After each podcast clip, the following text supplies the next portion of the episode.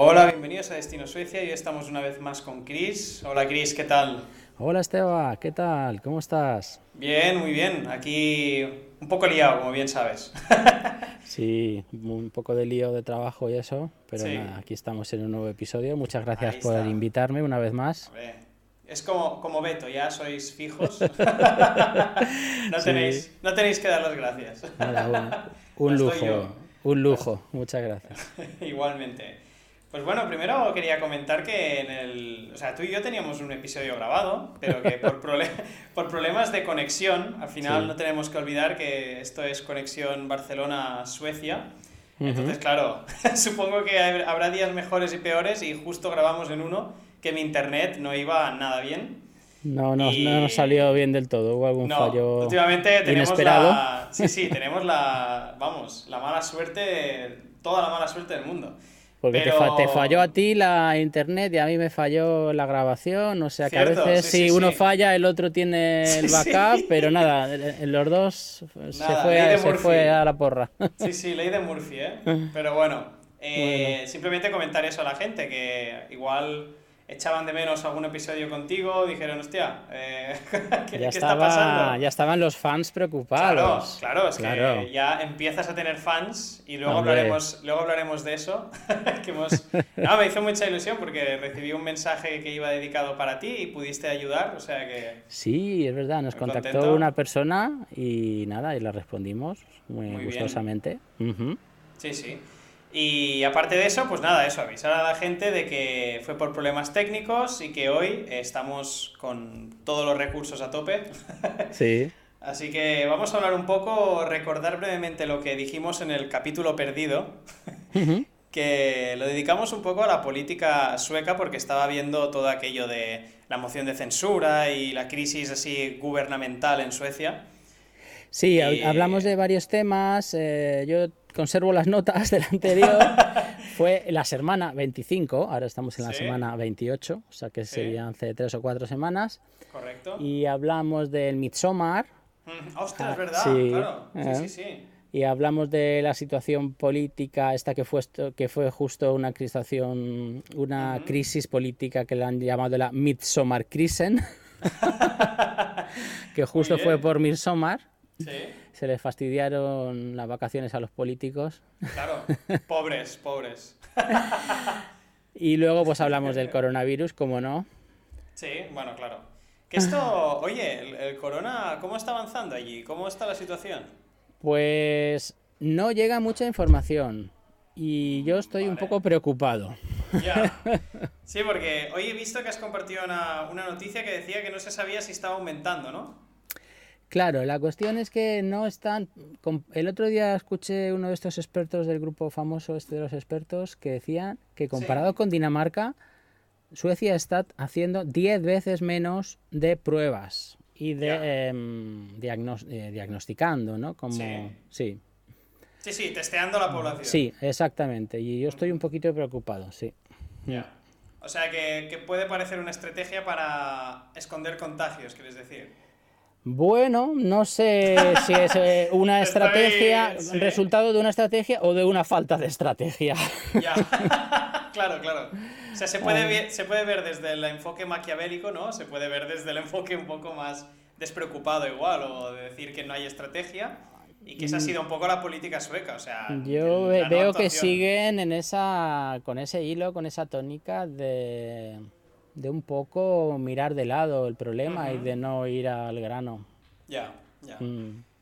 Bueno, pues aquí en Barcelona, para complementar esta información, eh, ahora en España está aumentando muchísimo la. Y en, Cataluña está fatal. Sí, tío, en Cataluña. Bueno, yo cada vez tengo más amigos cercanos, porque una cosa es cuando te dicen, yo tengo un amigo que, que es aquello que dices, bueno, me queda lejos. Ya le estáis viendo las, las, orejas al lobo, sí, ¿no? Sí, sí, te lo juro, ¿eh? Yo ya conozco gente directa que en cuarentena, pues por suerte bien, porque es gente joven y ya se sabe que a la mayoría de gente joven pues no reviste más gravedad de... Bueno, sí, que no reviste mucha gravedad en la mayoría de casos, aunque ya salen excepciones, evidentemente, porque todo es estadística. Pero, mm, pero bueno, sí, que empiezo a conocer gente que está en cuarentenas y afectado, y gente con fiebre, tos, bueno. Sí, sí. claro, claro, el, el peligro hoy, hoy lo hablaba con, con una persona conocida es que, bueno, mm, hay como un riesgo a que ya nos confiemos, no, pero si ya los hospitales ya no está habiendo tantos fallecidos, tantos ingresos en urgencia, en, en la UCI, pero claro, se son jóvenes y cada vez gente más, más joven que se está infectando, que no se sabe eh, qué efectos pueden tener esos contagios. Eh, a medio largo plazo pueden acarrear problemas crónicos, no se sabe lo que puede suceder. Claro, sí, aquí, aquí hay una contradicción muy, muy estúpida con la gente que es antivacunas. Yo, ah, poniendo aquí, enfocando un poco con la noticia, ¿no?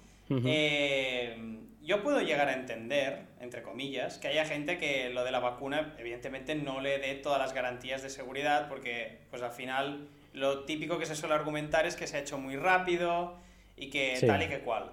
Pero claro, yo veo la contradicción de decir, tampoco se conoce al virus. Es decir, si tú coges el corona, lo que ves inmediatamente es que igual, pues eso, tienes fiebre, toses, pero luego hay gente que se ha quedado con los pulmones hechos mierda durante...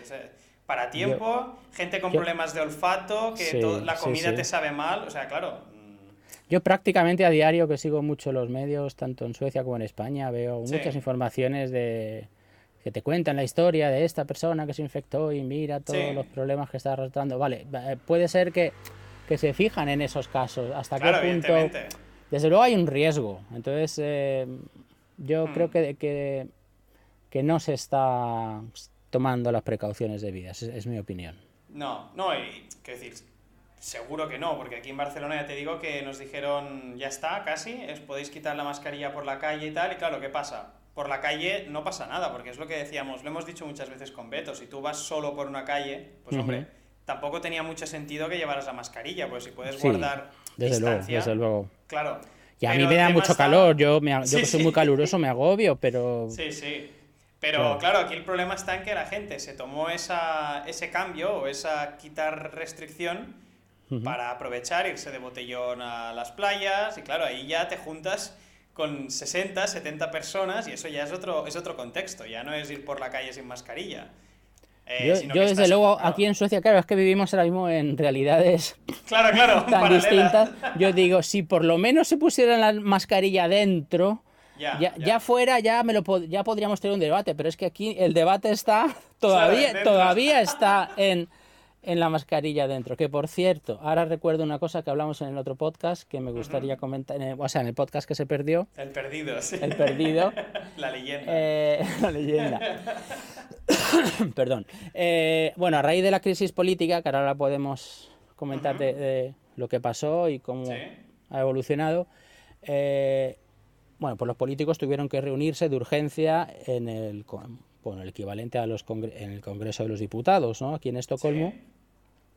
Y realmente sucedió una cosa que yo me quedé realmente perplejo y que más perplejo aún de que no había tenido apenas seguimiento en los medios. Que es que en esa sesión estaban todos los diputados reunidos y todos llevaban de repente la mascarilla puesta. Ah, sí, es verdad, lo comentamos. Sí, sí, sí. Y fue absolutamente. Yo me quedé sin palabras, o sea, con la boca abierta.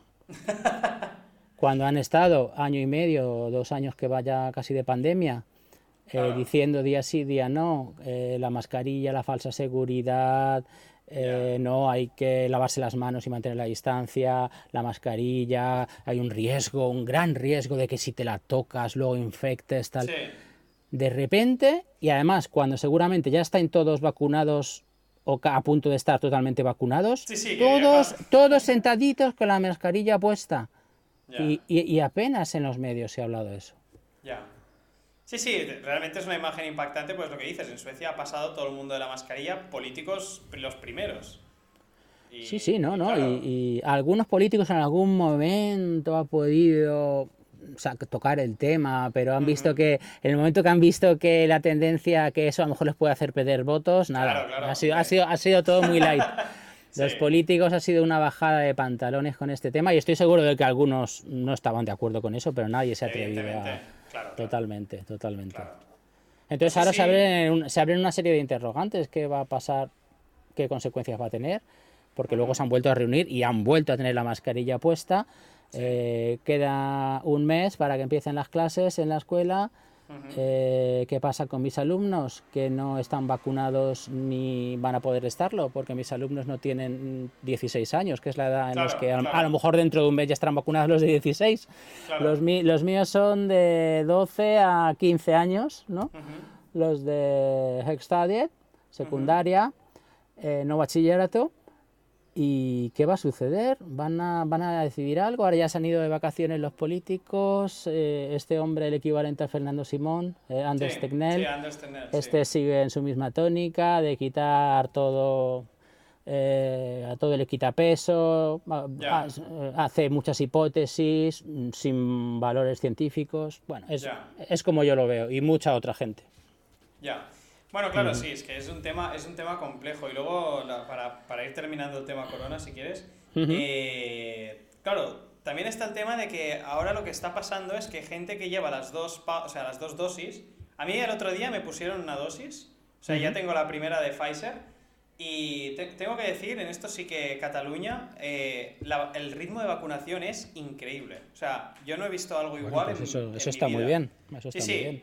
Es pero increíble, ¿eh? O sea, han abierto un montón de De madrugada y todo, ¿no? Sí, sí, sí. Tú puedes pedir hora, el sistema funciona bien, menos cuando se colapsó, porque evidentemente cuando abrieron la franja de edad nuestra, que ya era como de 16 para arriba, hubo tantas solicitudes que estaba a petar la web. Entonces ahí me costó encontrar, encontrar una cita. Pero, pero vaya, que está funcionando muy bien y en ese sentido muy bien.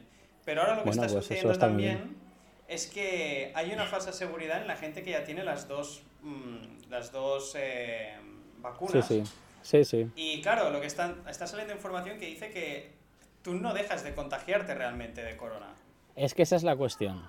Claro, entonces la de la mascarilla tendría que ser obligatorio en, en, espacios cerrados sí o sí hasta que se aclare el tema, porque... Es que, es que ese, ese, esa es la cuestión. Claro, porque dicen que sí, que contagias menos, porque evidentemente si te entra el virus y tú tienes defensas, en principio la lógica, esto es lo que he oído yo en expertos, pero también hay discrepancias, pero dicen que en principio tiene que bajar tu carga viral, porque tu cuerpo puede hacer frente al virus. Tú te infectas, lo que pasa que tu cuerpo, ¿cómo reacciona esa infección? Pero la infección la sufres, aunque sea leve, aunque sea asintomática, pero tú puedes estar infectando. Y puedes contagiar, exacto. Claro, tú puedes, quiero decir, contagiar a gente a lo mejor durante el poco tiempo que tú estés sufriendo esa enfermedad leve que a lo mejor incluso no se desarrollan síntomas porque estás vacunado. Claro. O sea que al final tendrían que vacunar a toda la gente posible y rezar para que sea efectiva la vacuna yo creo que ya hemos llegado, hemos llegado a un punto en que la, la ¿cómo se dice? erradicación, ¿se dice así? Sí, la erradicación del virus. del virus eh, se hace más y más difícil, pero creo que debe ser, debe ser todavía lo que nos debe guiar, porque yo creo que moralmente está mal decir que ya vamos a tirar la toalla y a dejar que la gente se infecte, porque eso, eso, no, eso es, eso va en contra del de la ética, opino yo. O sea. Bueno, sí, claro. Lo, lo, único bueno, entre comillas, es que la gente de riesgo está vacunada, con lo cual eso va a bajar muchas muertes en, esos, en esas franjas de edad. Claro, refiriéndome sobre todo pues a esos efectos a largo plazo que pueden sí, sí, ser... evidentemente, sí, sí. Hasta, hasta he leído en algún sitio que, que se está aumentando el, el eh, en gente infectada el índice de diabetes. Claro, es que es eso, o sea, es un virus tan nuevo que los que despotrican de la vacuna tampoco, tiene, tampoco saben qué efectos tiene el virus. Entonces, valorar riesgo y riesgo, pues oye, mm, si puedo vacunarme antes de infectarme, mejor. Ese es al menos mi punto de vista, ¿eh? O sea, allá cada uno es libre. Allá con su conciencia, pero la gente que tome esa esa decisión por lo menos que esté bien informada, porque hay muchas fake news, hay Exacto. Sí, porque yo conozco gente que, que, no se vacuna y bueno, tiene sus motivos y son respetables, quiero decir, al final es lo que decimos, ¿no? Cada uno eh, tiene la libertad de decidir si se vacuna o no, pero al menos hacerlo con algún tipo de base, pues que yo he escogido esto. Y luego esas personas que se infecten, que hayan rechazado la vacuna, ¿cómo se van a sentir? Ya, bueno, depende. Si lo pasan leve, pues poca cosa. Y si lo pasan chungo, se van a acordar del día que, dijeron que no, que no se querían vacunar, supongo. Es que eso puede suceder. Sí, claro, claro. Sí, sí, o sea, la estadística no está, digamos, no da muchos casos, pero a alguien le toca, quiero decir, es como cuando alguien tiene un accidente, ¿no? En, en el, yo qué sé, un accidente de avión, que sucede poquísimo, pero coño, eso díselo a quien lo ha sufrido. es un poco como el cinturón de seguridad, mejor ponérselo, pero bueno. Sí, sí, sí, pero bueno, A ver, es una comparación muy, muy simplista, pero yo lo, veo, lo veo un poco así. Pues bueno, pasando a este tema en el que cada uno que nos esté escuchando, igual habrá gente que nos escuche y dirá, pues no estoy de acuerdo y también está bien, y gente que dirá que sí. Pasamos un poco del tema este del corona, en el que cada uno ya pues tiene información para formarse su opinión.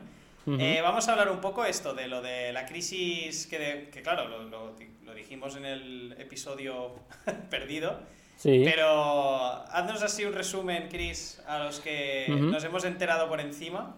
¿Qué es lo que pues, pasó en, en Suecia con el gobierno?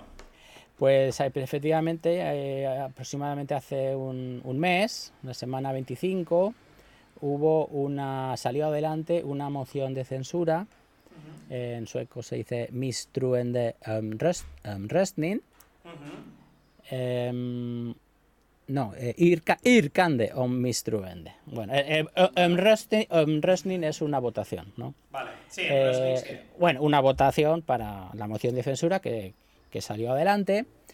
Y bueno, pues hay varios eh, factores eh, y, partidos que la llevaron adelante, como por ejemplo el partido Venstrepartiet, el partido de la izquierda, que se ha negado un poco, se ha cerrado en banda, ha dicho que hasta aquí hemos llegado. Eh, porque, eh, bueno, pues en lo que se llamaba January Aftal, si no me equivoco, bueno, un, acuerdo que tenían, que firmaron en el mes de enero, no recuerdo cuántos años, hace dos años creo que fueron. Eh, bueno, pues se pusieron de acuerdo una coalición de partidos, de izquierda sobre todo, y los em, ecologistas, y también, bueno, también los liberales y Center Partiet, y se pusieron de acuerdo para dar su apoyo al, al, partido que tenía más votos, que era el Partido Socialista. Pero eh, Venstrepartiet desde un, desde un principio dijo que había un tema muy importante para ellos que había que tocar y si no, mm, quitarían ese apoyo a la coalición. ¿no? Y es eh, un tema eh, que es el tema del el precio de los alquileres de las viviendas de nueva construcción porque las, viviendas que ya están construidas, ahí hay una serie de leyes o acuerdos que lo regulan, pero eh, habían aprobado que las nuevas viviendas que se construyan a partir de exactamente no sé qué fecha, ahí ya habría como mercado libre y podrían subir, y eso haría que, los precios aumentaran. Entonces, ese es el motivo principal por el que se han roto esa coalición y han promovido la moción de censura que, que ha salido adelante. Eh, pero, eh, bueno, han estado varias semanas eh, porque el primer ministro, Statsminister, llegó a, presentar su dimisión, pero luego pues hay una serie de procedimientos. había pues unas semanas, si no recuerdo mal, en la que tenían los partidos que como volver a, pactar y llegar a acuerdos. la coalición de derecha no consiguió ponerse de acuerdo la coalición de izquierdas sí, pero con menos apoyos de los que tenían en un principio. Eh, el partido de la izquierda le quitó el apoyo y los liberales le quitó el apoyo. Eh, y eh, al final fue superada en una votación, una ronda de consultas ¿no? promovida por el portavoz del, del, del, Parlamento para tantear los apoyos entre los partidos y, y salió que Stefan Löfven iba a ser de nuevo eh, primer ministro. ¿Y por qué fue esto? Es una cosa muy curiosa, porque en realidad más, más diputados votaron que no le daban el apoyo. 173 eh, votaron que no le daban el apoyo y 116 que sí, y 60, 60 se abstuvieron. Pero resulta que para tendrían que ser eh, que la mayoría votara que no. Y como la mayor, no fue la mayoría que votó que no, pues él superó esa, esa, votación y fue nombrado de nuevo primer ministro o presidente del gobierno, que como sería aquí, ¿no? Sí, sí, Pero claro, ahora mismo es un gobierno muy débil y, y, no se sabe bien, porque fue también, había una diputada una diputada de, de- del Partido Socialista, que le dio al final el que iba a votar que no, que al final votó que sí. O sea, es- si, si- si llegan a votar dos, dos personas más que no, Ya. no, no habría sido Sí, sí, no nombrado de nuevo. Claro y habría tenido que, que automáticamente convocar nuevas elecciones. Pero ahora, claro, ahora este gobierno está muy débil porque tienen que volver a aprobar los presupuestos Ujú. y ahí definitivamente parece que no se van a poner de acuerdo de ninguna manera porque hay muchos partidos enfrentados. Sí. Entonces yo creo que habría sido mejor con unas nuevas elecciones porque es lo, Claro, que, lo que que- le llaman una ecuación imposible, ¿no? Un Claro. gobierno muy débil y tras el verano, en otoño, con esta aprobación de, de los presupuestos que está pendi- pendiente, pues eh, posiblemente haya una nueva crisis en breve. Hay una serie de partidos, dos partidos que han salido reforzados, que es Venstrepartiet, el partido de la izquierda, pero también el partido de extrema derecha es Ostras. Veriodemokraterna. O sea, el partido de izquierda Sí, más, extrema más radical. derecha. Los extremos han salido reforzados, ¿no? El de la izquierda Esto más siempre- extrema y el de... Sí, sí, Sí. sí, sí, sí. Sí, en Río Revuelto siempre pescan los de siempre, ¿eh? Esto Eh, no sí, falla. y el, el partido ecologista, eh, Emilio Partillet, ahora mismo, a día de hoy, también dan, según dan las en- encuestas y los apoyos que tienen, podría incluso llegar a desaparecer. Ya. O sea que, pero ¿cómo? ¿El Partido Verde, que había tenido cierta Sí. popularidad en Suecia o no? Sí, pero ha bajado y claro. no sé si esto está basado en una encuesta o cómo lo han... lo Sí, bueno, debe ser como aquello, como cuando aquí en España hacen el... ah, no La, sale esti- el la nombre. estimación de voto Sí, hace- el- hacen el estudios. CIS, se llama el CIS sí, o algo así, sí, creo, en- sí, en sí, sí. Y pues podría llegar incluso a desaparecer. Y también los liberales. ¿Qué dices? Sí, sí, los liberales, eh, no sé si el, el umbral, el límite es el 4% o el 3%, pero están ahí que, que podrían llegar. Sí, es sí, muy sí. curioso lo de los liberales. Suecia ti- tiene algo, o sea, no, no es nada, nada pro-liberalismo, entiendo. Bueno, no sé qué decirte, a ver, no soy, no soy experto en economía, pero... claro. eh, eh, por ejemplo, si tú ves desde fuera cómo funciona el sistema sueco.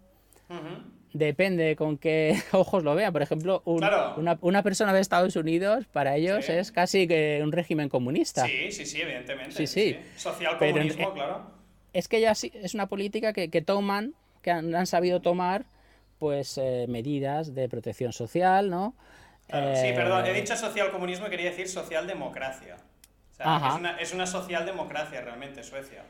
Sí, sí, pero ya te digo, para un estadounidense muchos exacto, dicen, no, sí, en sí. Suecia son comunistas porque por las leyes que tal y cual, bueno, pues tienen, tienen le- leyes muy progresistas que no existen en, en muchos Sí. países de Europa y de bienestar social, eh, pero claro, también está combinado con leyes de, de libre mercado para favorecer, o sea, es, es Sí, un sí. poco de todo, toman un poquito de todo, han hecho una mezcla. Claro, a mí lo- precisamente lo que creo que le pasa a Suecia es que el sector privado es muy fuerte y por lo tanto eh, las políticas, digamos, eh, más eh, sociales se pueden aplicar sin que se perjudique gravemente a la economía en general, entiendo yo. ¿eh? Claro, se, puede, se puede permitir, por ejemplo, pues estar más de un año de baja por maternidad o paternidad. Eh, en España eso- está mejorando, pero claro, pues eh, es mucho dinero lo que va... Sí, y aparte hay que ver cómo se financia eso, porque en España mejora, pero también a base de pedir deuda. Entonces, mm, Claro, eso también eh, influye mucho.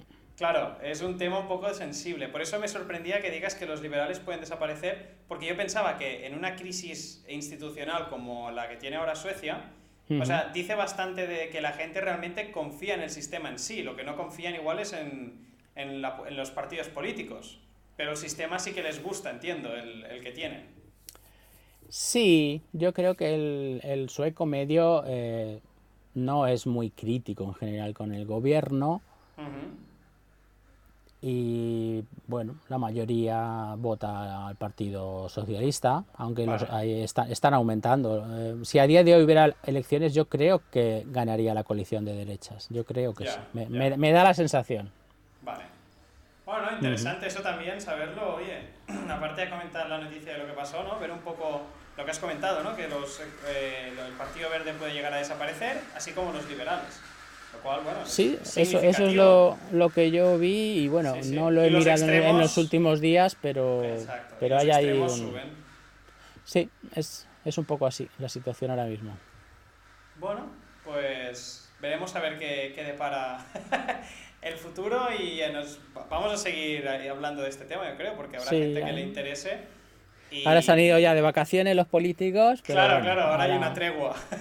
estarán ahí preocupados porque a la vuelta de verano, que aquí el verano acaba pronto, el otoño empieza a mediados de agosto prácticamente.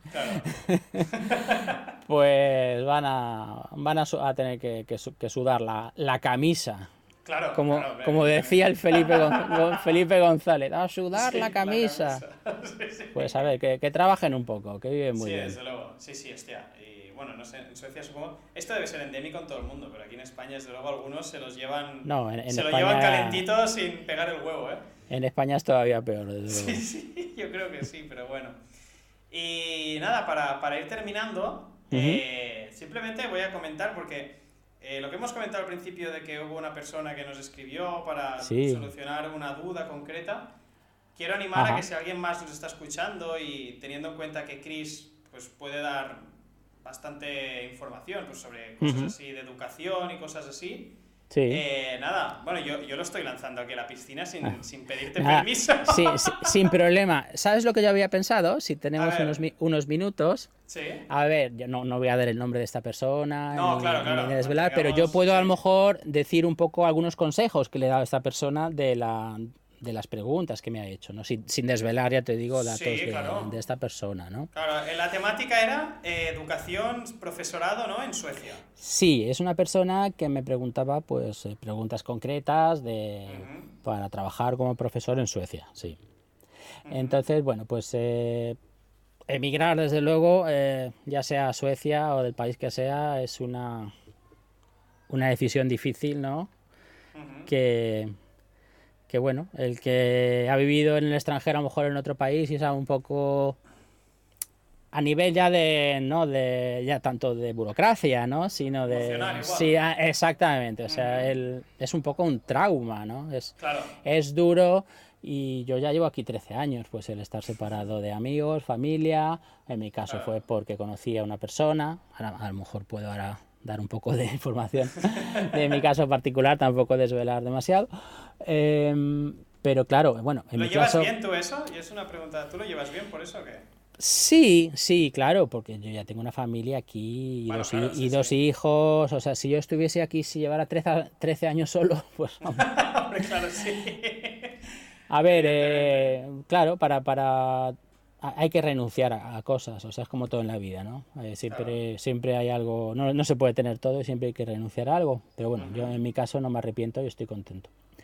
Pues ya te digo que pese a que emigrar es una difícil eh, decisión, también, bueno, es que mi, mi experiencia eh, migrando tampoco se puede decir que es a lo mejor la como te digo la experiencia del español medio a lo mejor que prueba suerte fuera de España no sí sí. Eh, porque ya te digo vine con pareja sueca y eso creo que es una gran diferencia.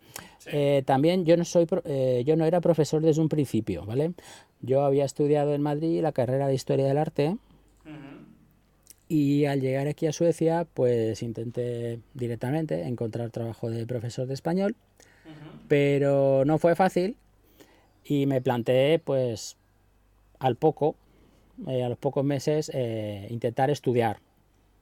Eh, bueno, estuve, por supuesto, los meses que se dedican al sueco, que yo en mi caso tuve suerte y lo hice bastante rápido, porque yo había estudiado también sueco antes de venir a Suecia. SFI, ¿no? Sí, eh, eh, SFI, eh, Svenska for Invandrare, y luego hay otro que no es obligatorio, pero es recomendable, sobre todo si vas a querer estudiar en la universidad, que se llama SAS, que Svenska Somandras Pro. Yo cuando estudié, creo que le han cambiado el nombre. Antes había tres niveles de SAS, SAS Grund, Grund es como base, y luego el SAS A y el SAS B. Y bueno, yo en mi caso me fue, fui, me fue bien, fui rápido, pero porque yo había estudiado ya eh, sueco en Madrid, en la Escuela Oficial de Idiomas, aunque no lo completé, pero tenía ya una base, ¿no? Entonces, pero fácilmente ahí se te puede ir dos años, ¿eh? Buah. Sí, claro, sí, sí, sí. a ver, depende, depende del nivel que traigas. Yo hice la prueba de nivel, hice la prueba de nivel y pasé directamente a SFI D, porque creo que el primero es A. Creo que en el A están prácticamente las personas analfabetas, ¿vale? Pero, pero a lo mejor te, si sabes un poquito, pues te pondrían a lo mejor en el B o en el C. Yo pasé al D, o sea, ya tenía una idea. Y lo aprobé rápido el D. O sea, yo creo que empecé, lo que pasa es que también tuve suerte, ¿vale? Yo estudié en Estocolmo y en una escuela que no sé si sigue existiendo, se llamaba Svenska for Pedagoger, sueco para pedagogos y ahí si tenías una carrera universitaria eh, pues podías ir como más rápido y era más horas al día, era, como más intensivo, entonces por eso también lo, conseguí acabar antes. A ver, yo no es por tirarme flores, pero empecé creo que en diciembre con el SFID y me parece que en junio del año siguiente ya había completado todo el SAS, pero y eso es menos de un año. Pero fácilmente se te puede ir entre uno y dos años con todo. Yo calculo, ¿eh? A lo mejor alguien que lo haya hecho nos puede mandar algún mensaje. Sí, y sí, que, y que yo lo he hecho más rápido, pero... sería interesante ver cuál es el tiempo promedio, pero no, tengo, no tengo esa información ahora mismo.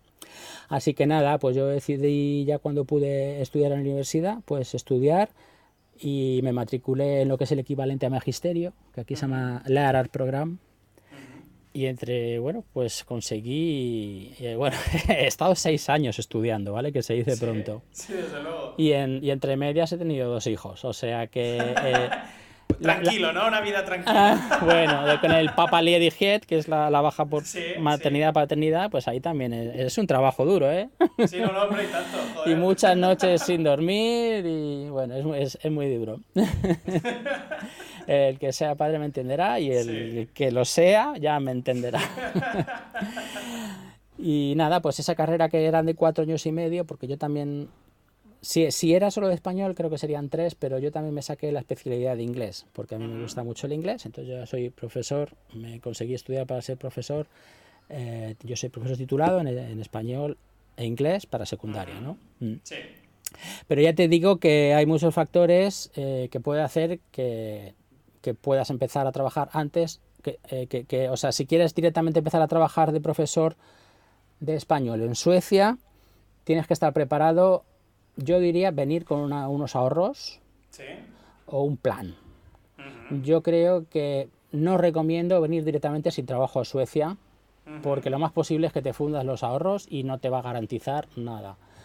Yo recomiendo empezar a estudiar sueco, desde España o el país en el que estés, meterle mucha caña a ese tema, eh, pues hacerte también una red de personas conocidas o que tengan el mismo interés de estudiar el sueco como tú, o incluso que quieran hacer un intercambio de idiomas, que quieran aprender español. Ahora por internet, antes yo cuando vine en el 2008, bueno, había internet, pero no estaba tan extendido, ¿no? Claro, claro. No había tantas, tantas herramientas. Todo esto era campo. Claro, todo esto, eh, bueno, pues a día de hoy es más, yo creo que es más fácil aprender un idioma por uno mismo, pero bueno, hay, que tener constancia y perseverancia.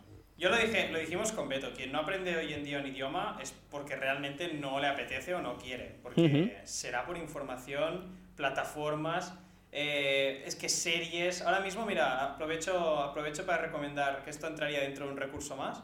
En Netflix hay una serie que se llama eh, Snapback Cash, Ah, muy buena, sí, sí. Está muy bien y también, o sea, es una serie que te puedes poner en sueco, eh, subtítulos en sueco o en español. Yo vi la película y... leí el libro, pero ahora han sacado la serie, ¿verdad? Sí, exacto, ahora es una serie y se ha confirmado ya nueva temporada. Ajá. También le digo a la gente que lo vaya a ver que el lenguaje no es el sueco normal que te vas a encontrar. Porque no, pero está muy... bien, porque es el de la calle, el que usan los jóvenes. Claro, está muy bien. Sí, sí. Y además, una cosa muy curiosa que me ha hecho gracia es que parece ser que la gente joven en Suecia mezcla sueco con inglés. Sí, sí, es, es bastante, como está de moda, el inglés, bueno, el inglés es, el idioma, la lengua franca, ¿no? Pues sí. sí. y entonces el, idioma este un poco de... Que, imita, que, imitan los raperos, y el rollo este de los gángsters, y un poco así, rollo de mafioso este que, que, que mola, ¿no? Que sí, tal. Sí. sí. Lo que había también cuando yo era, yo era pequeño aquí en, en Barcelona, Pasa que aquí no decíamos en inglés, porque aquí el inglés es pésimo, pero había las adaptaciones al español, ¿no? En, en mi colegio estaba muy de moda el tema rap y, y todas estas historias. La culturilla está del rap. De la, de la adolescencia. sí, antes de que se me olvide, quería añadir una cosa, porque ya, que he hablado, eh, ya que he, añadido, he hablado de un poco de mi experiencia y del tiempo que a mí me llevó empezar a trabajar de profesor, que, que, si sumas esos seis años más el tiempo del SFI y tal, pues Sí, y luego 10 lo, lo que se tarda en encontrar trabajo, entrevista, tal, pues yo me he podido este, tirar, a ver, no tengo aquí la fecha de cuando empecé a trabajar, pero me he podido tirar, pues sí, siete, ocho años hasta que he empezado a trabajar. Pero claro, Sí, sí. eh, yo también... eh, Tampoco buscaste activamente, ¿no? Entiendo, o sea, tú... a ver, al principio pues tiene, tiene unos, unos ahorros o una, un dinero y luego el que tenga la posibilidad, yo claro, al tener pareja sueca, pues me dieron a los dos años el permiso de residencia permanente. Ahora no, sé cómo, no sé cómo va ese tema, ¿vale? Y en el momento que ya tienes el permiso de residencia permanente, ya puedes optar a los préstamos de estudios. Entonces, ya eh, con el préstamo de estudios, eh, que es un dinero que luego hay que devolver, claro. Sí, Pero sí, bueno, claro, eh, pero es un interés muy bajo. Claro, yo todo eso, ese tiempo de la universidad yo estuve con, con la, toma- tomando el préstamo, claro. Exacto. Pero lo que, lo que quería decir es que si uno tiene quiere eh, probar, intentar a trabajar directamente profesor de español, eh, yo diría que en el 90% de las escuelas te van a pedir un nivel de sueco medio alto, Sí. pero hay otro tipo de escuelas donde no lo requieren. Por Ujú. ejemplo, hay una escuela que se llama la Interna... A lo mejor lo, ponemos, lo podemos poner luego en las notas del programa. Ujú. Por ejemplo, la película esa de Snavacas y esto. Sí. Sí, eh, esta escuela en concreto se llama Internationella Engelska Skolan, Ujú. que en sueco es la, la escuela Escuela Internacional de eh, Inglés, ¿no? internacional de inglés, que es una escuela, bueno, es una, una escuela un poco particular. eh, dentro de, de las escuelas privadas es quizás la más popular. Tienen muchos, contratan, a lo mejor te hacen, ah, eh, contratan directamente a profesores mm, del extranjero, no sé cómo va ese tema, si los contratan directamente. Yo creo que, que posiblemente incluso los contratan desde sus países de origen. Yo trabajé ahí un tiempo, ¿vale? Entonces a lo mejor hacen un contrato de dos años y a lo mejor una persona de Estados Unidos, de Australia, pero también puede ser de España, ¿no? que, que no sabe el idioma, pero como en esta es una escuela bilingüe que no te exigen el sueco, Ujú. pero claro, tienes que tener muy buen ni- nivel de inglés para trabajar en, Claro, est- claro. en- en esta escuela. Y, y, bueno, es una escuela donde se puede trabajar perfectamente. Yo trabajé en esta escuela, personalmente no. eh, luego intenté cambiar porque encontré otra escuela que se adapta más a mi manera de ser y de trabajar. Pero vamos, que esto es una opción laboral perfectamente factible, entonces a lo mejor es una cosa que, se- que se puede probar a, a hacer. Ujú. Pues sí, perfecto. Gran recomendación, te digo. Y otra, quien- otro consejo. Sí, sí, sí. Eh, luego hay una serie de, de, mm, organismos eh, a nivel europeo. Por ejemplo, hay un, una, eh, conocerás el famoso Erasmus, que es para estudiantes universitarios, pero hay una cosa que se llama el Erasmus Plus, que es un programa de intercambio de profesores, o, de, o pu- puedes a lo mejor estar incluso unas semanas o meses visitando una escuela.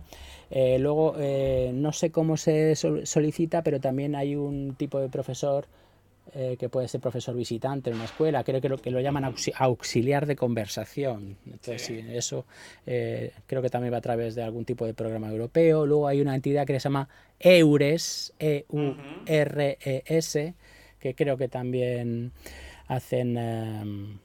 f- no sé exactamente cuál es el, pero bueno, la gente a lo mejor lo puede poner en Google. Y porque claro, eh, el tema de las convalidaciones, yo no recomiendo, mm, a ver, depende si es un, es un requisito que te, que te van a... Me extrañaría que te pidan eh, convalidaciones antes de venir a trabajar y si estás fuera de Suecia. ¿Y qué tipo de convalidaciones? A lo mejor que le mandes un de secretaría que te dan un, lista- un listado de las asignaturas, no sé si eso está en inglés, pero lo Sí. que es la- las convalidaciones a través del Ministerio de Educación, eso es un proceso largo y, que, Claro. y que te miran el crédito, los créditos de la universidad de origen con la asignatura que quieres convalidar y van una a una. A mí me, me convalidaron de 200 y pico créditos solamente 11 de mi carrera de España, claro, porque, porque yo no había estudiado asignaturas de Claro, español. claro. Sí, había sí, hecho sí. alguna de estas de libre configuración, de libre elección, que podía ser algo parecido, ¿no? Pero a lo mejor uno que haya estudiado filología hispánica, pues le van a convalidar bastantes créditos de, de la parte de español, si quieres trabajar de profesor de español. ¿Sabes lo que Sí, te quiero sí. decir? Sí, pero esto ya mejor hacerlo, yo creo, una vez ya estando aquí, ya así cuando ya estás con trabajo. Esa- ese es mi consejo también. Pues muy bien, pues Ujú. daremos por, por cerrado el episodio hoy, pero muy interesante todo esto y podríamos ampliarlo en otro episodio dedicado para, bueno, aprovecho para decir que si alguien tiene más preguntas o si incluso esta misma persona quiere preguntar más cosas, Sí, eh, podemos seguir respondiendo y, y vaya claro, que- sin problema, Sí. sin problema. Perfecto. Para, para eso estamos, para ayudar. Muy bien, pues muchas gracias Chris por, por toda esta Nada. información tan útil y Pues muchas gracias a ti por invitarme. No, hombre, ya sabes, aquí más que invitado siempre. Muchas gracias. Y nos vemos en el siguiente episodio. Sí.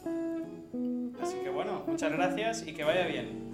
Igualmente, un abrazo. un abrazo, Chris. Hasta la próxima. Hasta luego. Chao, chao, chao.